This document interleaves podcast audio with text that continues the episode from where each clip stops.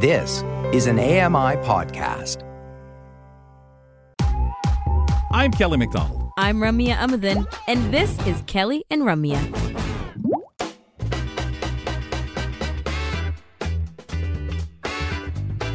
Strange is going on with my Spotify experience lately, Grant. We were talking about music earlier, so I'm bringing this up.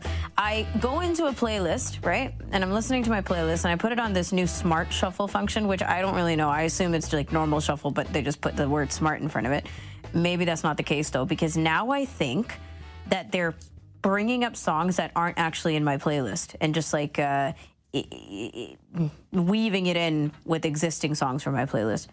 Do you happen think- to know anything more about this? I think you might be right. I'm not a Spotify person. I'm an Apple Music, Music, person. okay. But I think that's correct that they do try and sort of weave in other songs for you to discover. to discover. I don't know exactly how, but it's it's funny because a lot of people point out that all these little like, oh, your year wrapped up. This is these are your stats for the Mm. year. Like it kind of goes to show just how much data these companies collect on you. So it's not a surprise that Oh, no. it's like, okay, how can we keep Rummy on this platform even longer? Let's try and find some other songs to hook her with. Yeah, more. she's been listening to the same five songs for the last month. Like she needs to expand a little.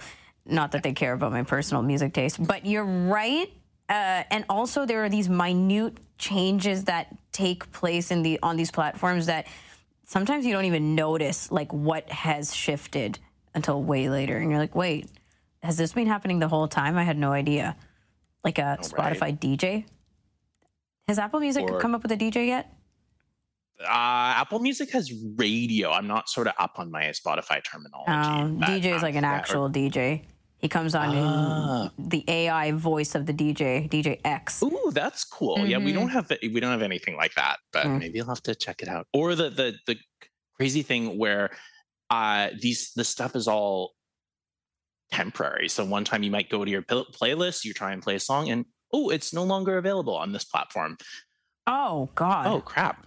That doesn't happen. Yeah, a lot of throwbacks and such that I, I keep in touch with because of streaming and not other ways to listen. sure, exactly. All right, Grant, let's get to gardening. We do this on Fridays with our friend Susan Kerney.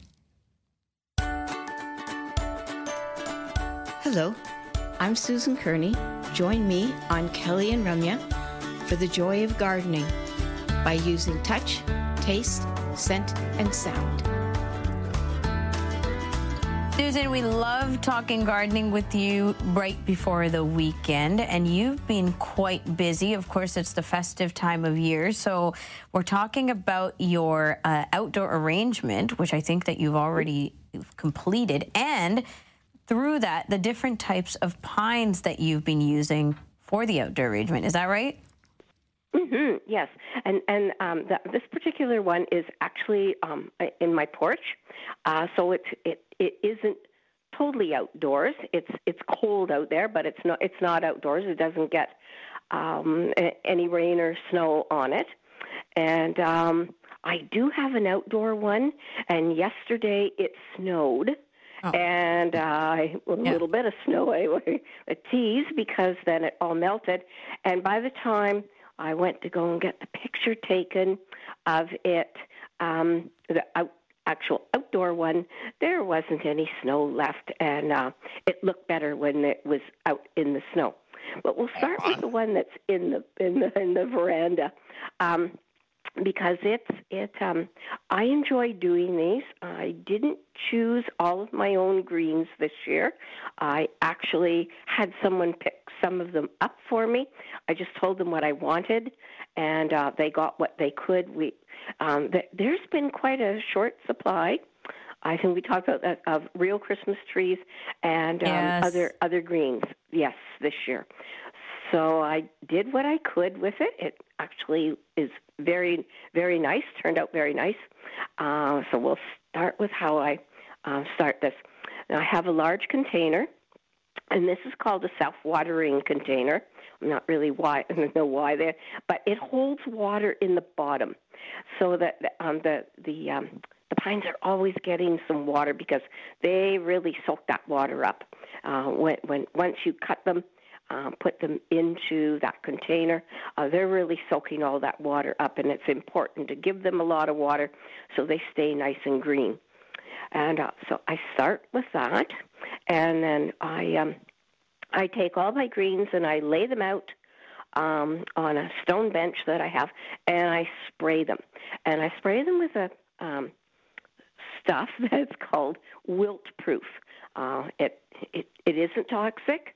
It, it it doesn't hurt the environment, and it doesn't hurt um, any little creatures. It doesn't hurt anything. It's just uh, something that, that keeps um, the um, the greens uh, greener um, for a little longer, especially because they're not going to be out in the elements getting rain or snow or um, a, a cold on uh, cold on them, even though it is cool in the veranda. And then I put in some spongy material at the bottom. And once the uh, wilt proof is dried on everything, then I start cutting to the sizes that I want um, the, the different pines. And we'll start with the, the different pines, that, greens that I use, the evergreens. All of these are members of the evergreen family. Okay. And I've started with white pine. Now, white pine is our Ontario provincial tree and it is the one with very long needles Mm. and very very long soft needles. Has a beautiful scent to it. Um, th- this particular tree although it is our ontario provincial um, tree it does not like city life. So it it does not, not do Toronto. well. Not toronto. My i actually um, had a real tree of it um, that I had decorated for several years, and it did well until I put it in my garden, and then it was it was no more. It kind of looked like Charlie Brown's um, Aw. Christmas tree after Aw. all. It was all all hanging down. It didn't. It wasn't very happy, so I had to dig it back out. But I start with some cuttings of of um, a white pine, and then I go. Sorry, Susan, to, what is um, it about the city that the pine can't thrive? Like, what's the actual I don't- difference? I think they cannot take the pollution. Oh, For some reason, the white pines do not do well in all, uh, in polluted air. They prefer to be out in the country, um, and and without all that polluted air. well, that should They tell us something, That's, huh? Yeah, that's kind of Yeah, yeah. scary, isn't it? If you think about that, and It- that's it like is. the- It- is It, it's a barometer of uh, of a, a not very good, you know, good, good thing. So Uh-huh. no, they don't do well in in um, in our city landscape. But I I buy the the um, the white pine uh, and have it cut so that I can use the branches, and um, I I start with that. In the very center, I put boxwood. Now, boxwood does not feel like ordinary pine or cedar. It has um, very small um, leaves that go all the way around the branches and all the way up the branch. And boxwood, um, you know, boxwood can be in our gardens um, um, all through uh, North America. You, you'll see um, boxwood in a lot of gardens. That is an evergreen, and um, it's it stands very uh, very tall and very sturdy. So it's it's a good one to start into the center because it doesn't have the floppy um, pine needles that the uh, that the white pine does. So it, it's it's nice. It stands up very very beautifully. Stands up straight in there. So I put that holds in there. everything together. I guess is, is the goal. Yes, it does. Yeah. Yeah, and and then um, they I I use a a cedar, which is um, very soft and short needles. Um, the cedar is very very lovely. It's lovely to touch. It's it's not um, prickly like the you know, but the the needles of the uh, white pine. It's very soft and it has a beautiful scent. Cedar has a lovely a lovely smell and a long lasting smell. So I use that in there, and so that's sort of soft sort of uh, leaves that go around the branches that go around. And then I have put in around the bottom. I've put in magnolia, and we've talked about the um, the uh, Ontario magnolia. This is the blue magnolia. The leaves aren't blue; they're green. It also belongs to the evergreen family. They're wide and they feel kind of leathery, and um, they go around the bottom of the arrangement to sort of hold everything up, and then they they spread out very very beautifully. Uh, I noticed this morning. I went out and touched the arrangement again, and it's mm. and and they have really filled up with some a nice liquid, and they're uh, spread out. So it, they just make a lovely. I love the magnolia leaves, and because they've got that leathery sort of feeling to them, and they're very large. When they're actually on a magnolia tree and the wind blows, they actually um, sort of clatter. Um, that's that's how um, not not hard, but they're not soft. They they do have a um, a hardness to them, so mm. they, they sort of um, clatter together, makes some lovely music. But I I take those and I put those along the bottom because they they just make a lovely, just you know, a, a lovely addition to um, to, to the arrangement as well. Mm-hmm. It's yeah, and, and then I put the lights on, and um, then I hang my owl ornaments, and along the bottom of the arrangement on the table where everything is sitting, I also have some ornaments of um, some owls because uh, I, I always call it my owl tree. So oh, that hmm, is my owl tree. Yeah. yeah. It's cool because it's like instead of, you know, just getting getting someone to provide you or, or purchase, get a, a, Christmas tree from somewhere, you have basically come up with a DIY solution for a beautiful yeah. holiday mm. uh, holiday uh, uh, plan arrangement. Uh, yeah arrangement thank you yeah, i was yeah. lost for the word is this something that you just sort of e- experimented with or like how did you come up with the design for this well actually um i um I, I, actually started doing this um, when I when I was very very young. Um, some of the adults in my in in in my childhood would say, you know, let's let's go and do the decorations out outside. Um, it it it was something that we we did. Um, I, I did as a child. I, I learned the different the different greens. Uh, we used holly. We always had holly in the garden, uh, so we used holly. We used um, you know whatever um, of the greens that were um, in on different people's properties um, in the family.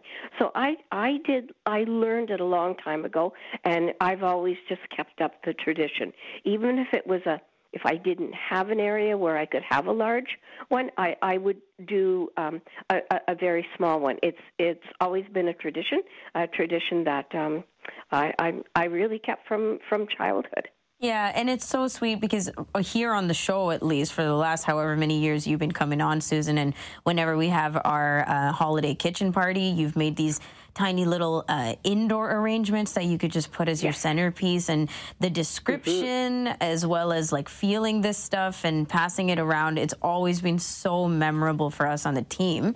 So i get i hope that we have some version of that or another this year. But also how tall is this arrangement the one in your patio uh, it, uh, um, it is. It's on a table that's about um, three three feet high, mm-hmm. and then there's the um, the pot, and then there are all the greens in, in there. So I, oh, it's it's t- a little bit taller than than over my my head. So it you know it's it's up uh, about five feet.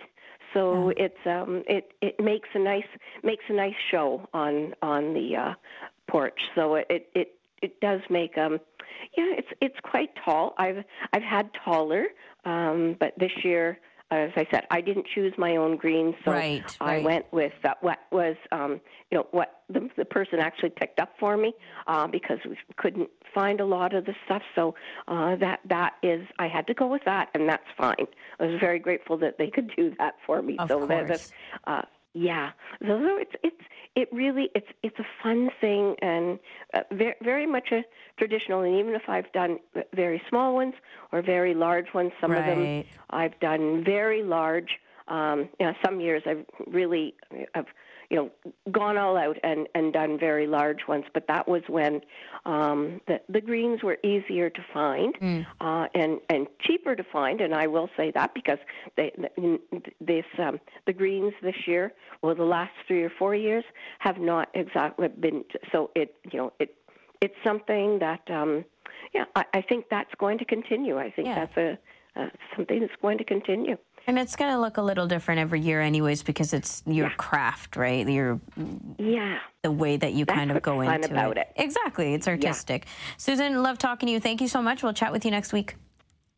Hey, bye. Susan Kerney is our gardener, and she joins us on Fridays talking pines today, as those were the staples of her outdoor arrangement. Maybe she'll take another picture, and this time it'll be snowy. After the break, we have our weekly app update with John Beeler, and one of the things he wants to talk about is Meta's latest AI suite that makes translation uh, more seamless and expressive. Find out more about that after the break on Kelly and Ramya. Stick around and learn something new. Kelly and Ramya return with more in a moment. I'm Margaret Shepard of the AMI podcast Tripping On Air. Every month, my co host Alex Hajar and I spill the tea on what it's really like to live with MS. Watch Tripping On Air on YouTube or download wherever you get your pods.